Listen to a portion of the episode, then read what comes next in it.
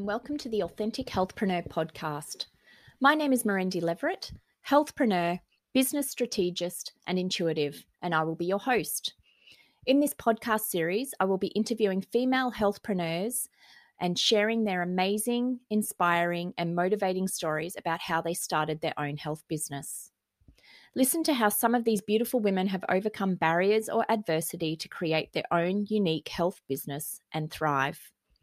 These women are not making millions of dollars or dominating the world, but they are certainly making a difference to their clients' lives and living their true purpose of serving and helping others in need. Also, in this podcast, I will be sharing hints and tips on how to be a successful healthpreneur whilst remaining authentic when starting and running a health business. This podcast aims to inspire, motivate, and educate you on all you need to know about starting, growing, and pivoting in a business as a health clinician. This podcast is available to subscribe and download via Anchor, Spotify, iTunes, and Google Podcast. So remember to subscribe so you don't miss an episode. Hi, everyone, and welcome to our latest podcast. Today's guest is Jena Buchan. She is an accredited exercise physiologist who works predominantly in health coaching, but she also has the hat of a uni academic. Welcome, Jena. Thank you so much for having me. Oh, so excited because I guess you are the first person I have who has a multi type role. Um, you know, academic plus clinician. Um, I guess I've been that too, but not it anymore. Such a volatile world, the university sector. Um, so yeah, so I guess you're an exercise physiologist first and foremost. So I guess what made you choose your profession, or did you kind of fall into it? Yeah, so um, I'm from the States originally, where exercise physiology typically means you're working in sport or you're working in cardiac rehab. Um, and finishing my bachelor's degree, I was quite set on going into the sports marketing and administration side. Um, as part of my degree, we actually got our NASM, I guess, personal trainer accreditation. Mm-hmm. And that randomly led me into working on a breast cancer rehab program my final year of my bachelor's and realized that's actually what I wanted to do. Um, so quickly figured out what that meant and what that profession might look like and turned out it was exercise physiology. Um, and i there was randomly an australian researcher working with us on the program that was heading back over to wa um, and wanted to start kind of the sister program. So didn't know where perth was but packed up my bags moved literally halfway around the world um, and did my master's that enabled me to get my exercise physiology cred Oh, and wow. Yeah. How exciting. 2008, 2009. So I went through the non accredited course Pathway Adventure, which is a lot of paperwork. Yes. um, Tedious. Unique experiences. oh, it's all a learning curve, isn't it? And you're just so glad you've got it now because you yes. don't have to go back to uni and do it all over again. Maintain it. So. so I guess then after you completed your masters, how did you get started in the industry? Um, as a Pilates teacher. a Pilates. Sorry, it's that accent. yeah. So I um had my EP accred and did a clinical Pilates course on the side, and that was actually, I guess, my first intro into kind of the clinical side of things. I was um, finished the masters and had that little mid quarter life crisis. Moved to the UK, went traveling, and kind of worked as a Pilates teacher as I shifted around. Wow. Yeah. Um, and then realized I really missed kind of actually being able to practice and work with clients a bit more rather than just as they showed up to class, but also the academic and education side. So moved back to Australia despite my parents' wishes. they like to visit now. And yeah, did my PhD and got back into clinical practice with a special focus in oncology. So that's kind of always been where my heart and passion lies, but it's especially um, looking at the impact of exercise beyond just kind of the physical measures and really mm. what it means for the client more than anything. Um, so, so I guess focus on you... that kind of psychosocial self-efficacy, you know. Yeah. So I guess that's how the health coaching comes into play then. Yeah, and then um, you know, I feel like many of us probably get that, that kind of almost imposter syndrome feeling of, oh, I qualified to be a wellness coach? I better do an accreditation in that just to be safe. And you know, did, did my level one and level two wellness coaching, and then, you know, kind of realized, oh, this is what my PhD was on. it's actually just, reinforcing. yeah. But it, it, I think it was useful at the time because it made me recognize that I do have those multiple hats where in the university setting, I might be a bit more of that, that educator and that kind of, you know, here's the information, um, start to find your own journey. Whereas shifting into a bit more of that kind of coaching role, um, really you kind of have a bit of the journey vision for the client um, alongside them. So you're really helping to guide them. Whereas with students, it's helping them really get exposure to as much as possible and, you know, getting involved in things where they're not very confident, um, which is sometimes not what you want your clients to be doing because you know that's not going to be a sustainable path. Um, so yeah quite a different different approach kind of finding that balance between an educator a coach and um, a practitioner as well. Yeah yeah. but really more and more starting to see how important they are to to really have that alignment. Excellent. So because you are working as an ac- academic but you've also got your business do we call it a side hustle yes we do So, what made you decide to start your side hustle, or was it something that you kind of fell into or um, involved? definitely fell into, I guess. Um, I, I guess I was kind of going back and forth when I did my PhD. Um, still had a chance to kind of be practicing EP um, in that space as part of my research project, basically. Um, you know, finished that, got my first kind of more full time academic role, um, and dabbled in, oh, I'll be, you know, a, a contractor out of a physio practice and kind of set up my own business. And then did it and signed my first contract at like a 30 70 split to something. It's like, I have no idea what I'm doing. Mm. I should probably, you know, work under someone for a bit and went yeah. actually worked for um, an EP company and got a bit more mentorship and awareness of, oh, there's a whole business side that I never learned at uni.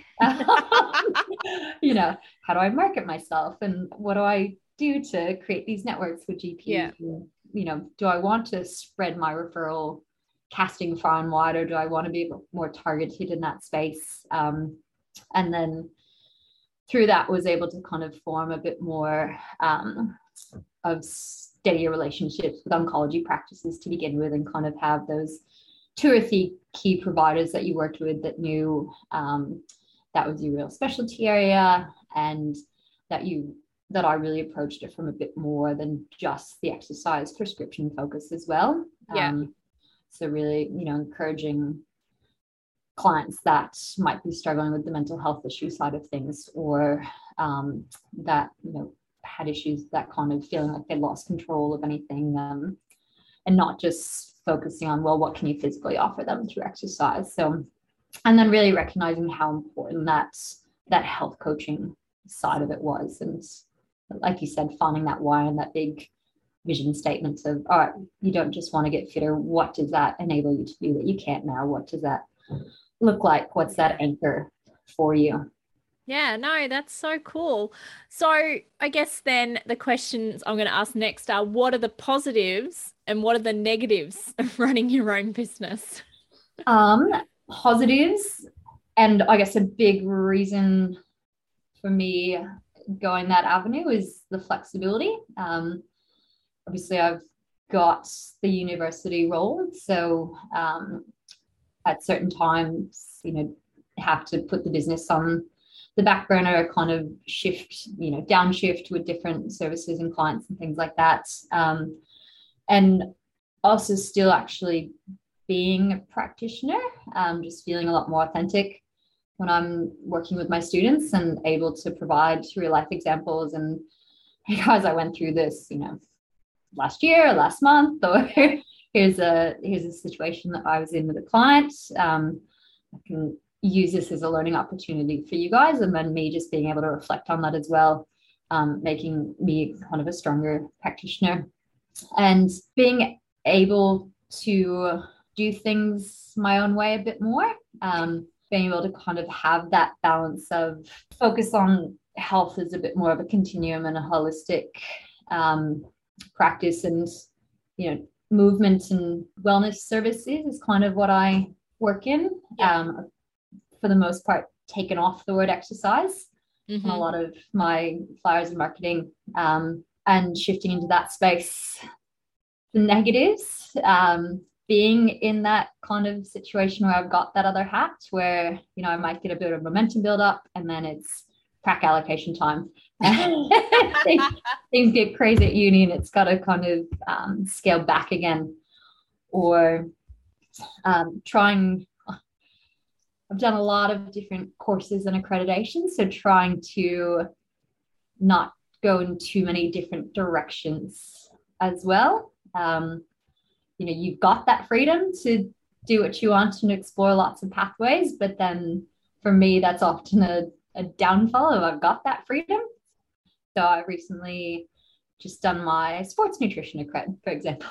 That's right yes. Yes.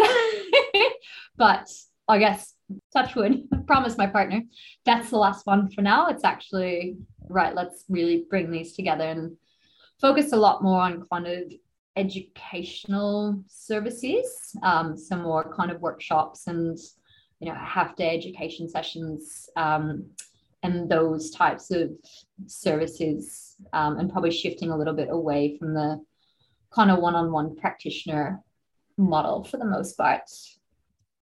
Excellent. So, were there any negatives you talked about? Just maybe trying to balance. yeah business and your academic work.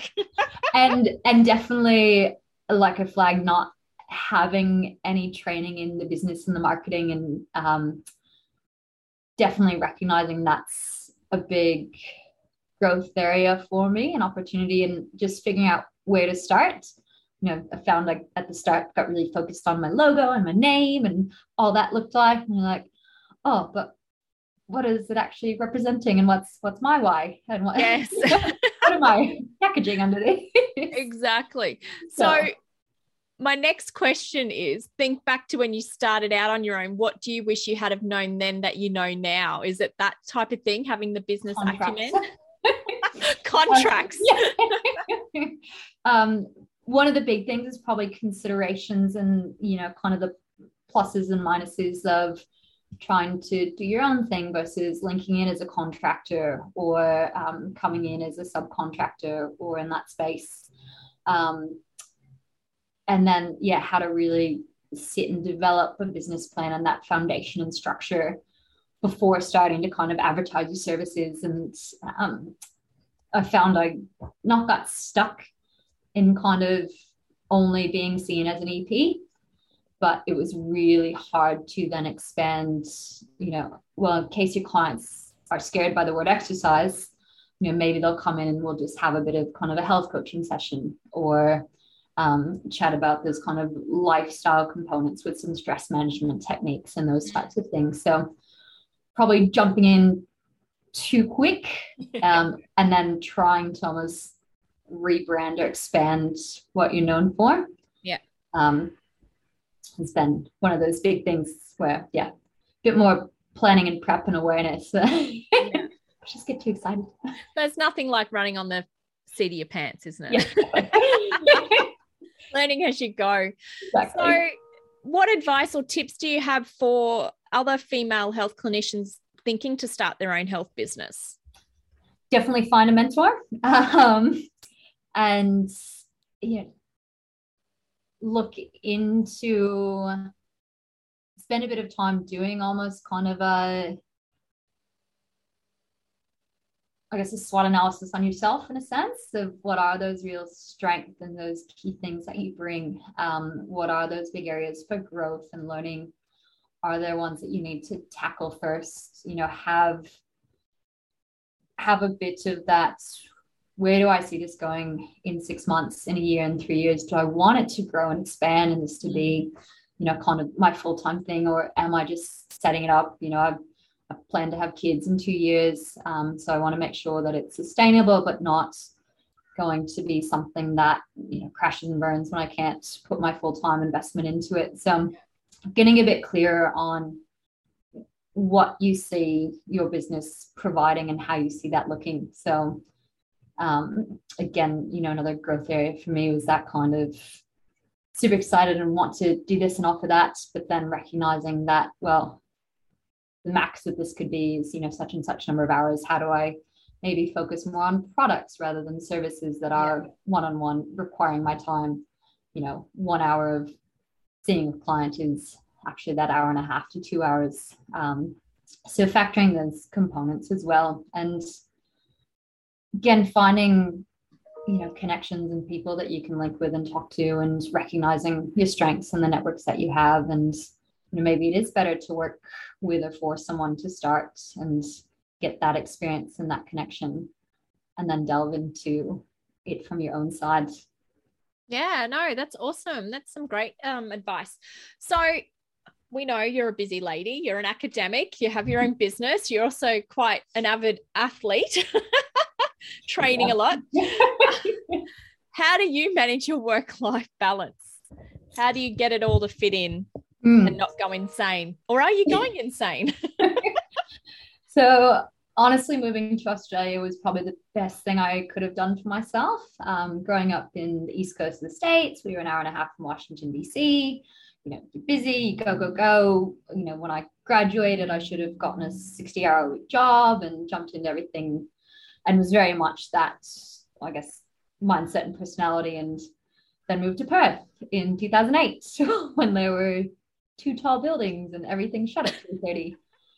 And it was that kind of like, oh my God, what, what's this work-life balance thing? like so um, being almost forced to take that on board um, and recognizing how much of a positive impact that had on health. Um, and then also being able to recognize when I moved away from that balance, the impacts that it had, and that I couldn't bring my best self to, you know, me to begin with, but also to my students and to my clients. Um, so, really key to me is that focus on if I can't practice it myself, how am I supposed to support someone else and kind of finding that balance in their health and that ability to focus on them. So um, definitely moving to the Gold Coast too is a big thing. Just I know being near the ocean is kind of my reminder to chill out. um, but yeah, kind of learning to set boundaries um, yeah. is definitely a big thing. And it's hard, especially when you're starting out or you're running your own business of you often feel like you've got to take advantage of every opportunity and go to this event and say yes to speak here and go to this workshop and seminar and then you stop and like oh all i've done is add all these things to my resume but i haven't actually gotten a chance to to implement them or to use them or to to sit back and reflect on what i actually got from that so yeah finding that and realizing that it's often in your own head where you've created this, oh, if I say no, I'm going to let this person down and do this and that. And like, well, they're probably going to get over it a lot quicker than you will. So it is. It's all in your head. It's whatever we're creating. It's yeah. not true. No, that's great. So, of course, COVID came over two years ago now.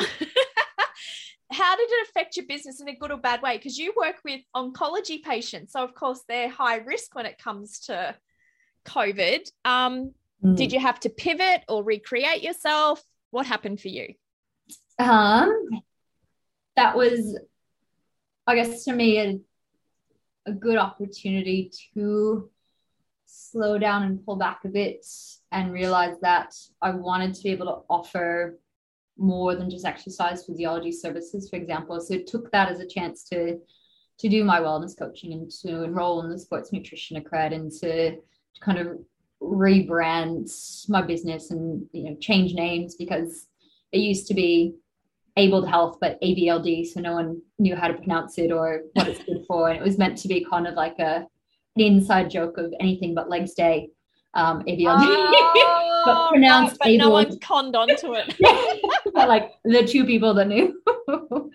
um, so being able to kind of scale back and because all of our practice disappeared at uni, yeah. um, was able to help set up some virtual clinics and exercise services through my students and still provide um, services to some of the clients that I might have seen as a practitioner. So um, gave me a chance to to kind of slow down and pull back on the business side and actually just do a bit more of a scoping and thought about where do I see this going, um, but also recognize the importance of being able to diversify and you know maybe have products alongside those face-to-face services um, from a sustainability side, um, and you know that there should be an opportunity to offer different services and got a lot of telehealth experience through my students, which is really great. Yeah. we all learned telehealth pretty quick, didn't we? yeah. But also saying, you know, how much it could expand our our network and our market as well. Mm, most so, definitely. You're not just working with people in your own back door on mm. backyard. Yeah. Lovely. So, what does the future hold for your business now? Do you still have business ideas or projects you want to implement? Yeah. So, um, after doing the nutrition bit, um, I think that's often a big, almost worry area. I find in kind of the EP and ES side, I think we get really worried about scope of practice in that space. Um, so for me, it was just kind of having that extra qualification that probably enabled me to feel a bit more comfortable mm. traveling back and forth in those areas.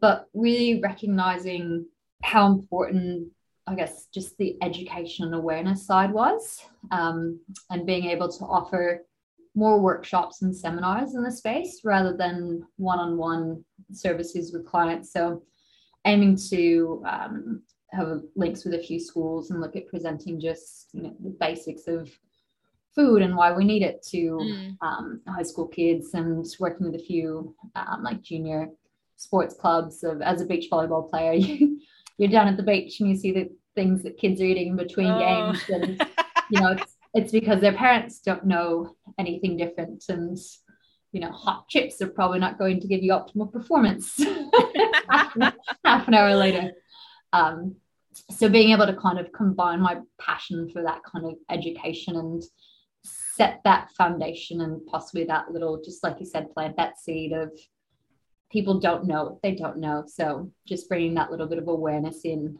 um, in that space and you know schools and corporate to some extent as well. So really transitioning towards that kind of workshop and education side of a bit more. And then sounds yes. Exciting few one-on-one clients just for my own sanity because I yeah. love you know, I love that. Yeah, you, yeah, I, I'm the same. You want a bit of both. You don't want to be just doing one aspect all the time. No, that's great. Thank you so much for sharing your story and where you've come from. Um, so do you just want to share your business name and where people can find you online if they want to hunt you down? Yeah. so we've shifted to Simply Able Health.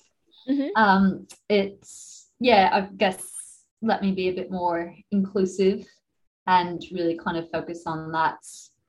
The goal and the aim is to help you be able to do what you want to do a bit simpler and easier. Yeah. Um, I'm slowly getting better again at Instagram. so I'm on there and trying not to only post pictures of my dogs. hey, they need to know yeah. who you are as a person. And if it's you and your dogs, then hey, that's you and your dogs. yes. But then I've also got, um, I guess, the the sub branch of that is Salt and Soul um, Workplace Wellness. Okay, cool. So just getting that website up and running.